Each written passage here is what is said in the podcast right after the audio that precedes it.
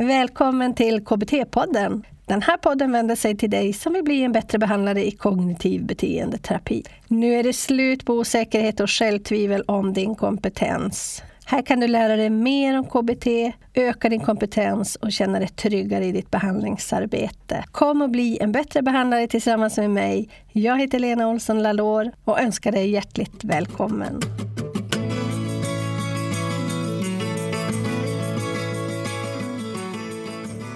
Här kan du också ha fått massa information innan, till exempel en gammal journalanteckning eller att de redan har fyllt i skattningar och demografi. Så här gäller det att lära känna varann lite grann. Vem är det jag har framför mig? Och demografi handlar ju om ålder, kön eller hur personen identifierar sig.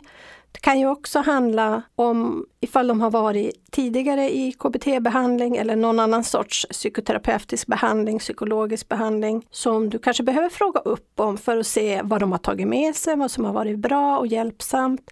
Men också vad som inte har varit bra och hjälpsamt så att du kan anpassa det in i den behandling som ni eventuellt då ska göra senare.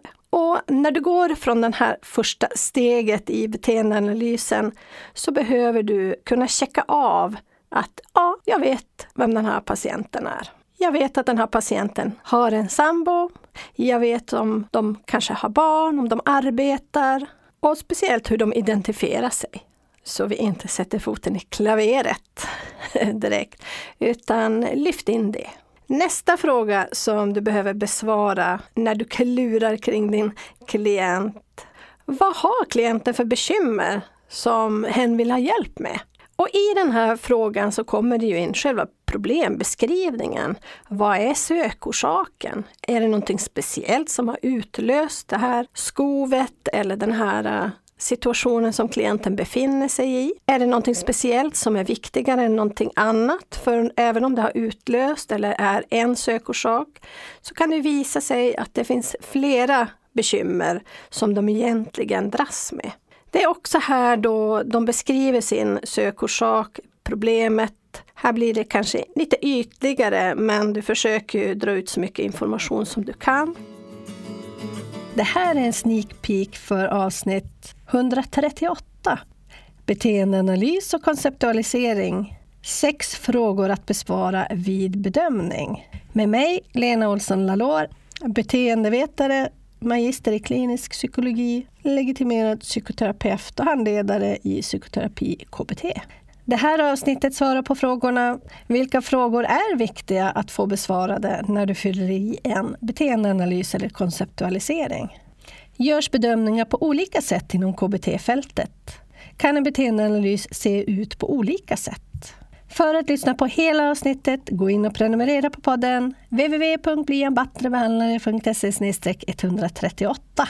Din prenumeration visar att du uppskattar podden och vill att vi ska fortsätta skapa innehåll som hjälper dig till att bli en bättre behandlare. Din prenumeration hjälper oss för kostnader av underhåll av KBT-podden och kostnader för skapandet och vår tid. Ja, men det står jag och Camilla för. Vi tackar dig som redan prenumererar allra ömjukast som gör det möjligt för oss att fortsätta skapa KBT-podden. Och nu om du vill lära dig mer om och känna dig säker och trygg i vilka frågor du behöver besvara för att göra en beteendeanalys. Gå då in och prenumerera på podden www.blienbattrebehandlare.se 138. Där kan du oavsett om du prenumererar eller inte ta del av vårt gratismaterial, boktips, hållplatser och sammanfattning. Vår poddblogg, så att säga. Och gratismaterialet för det här avsnittet är de här sex frågorna som är viktiga för dig att besvara när du gör en beteendeanalys. Så den är du hjärtligt välkommen att ladda ner på blienbattrebehandlare.se 138.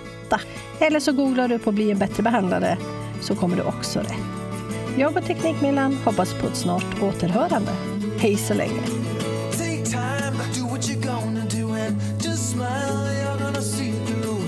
Your wings are gonna sprout and lift you off the ground. No, no. Take time, do what you're gonna do.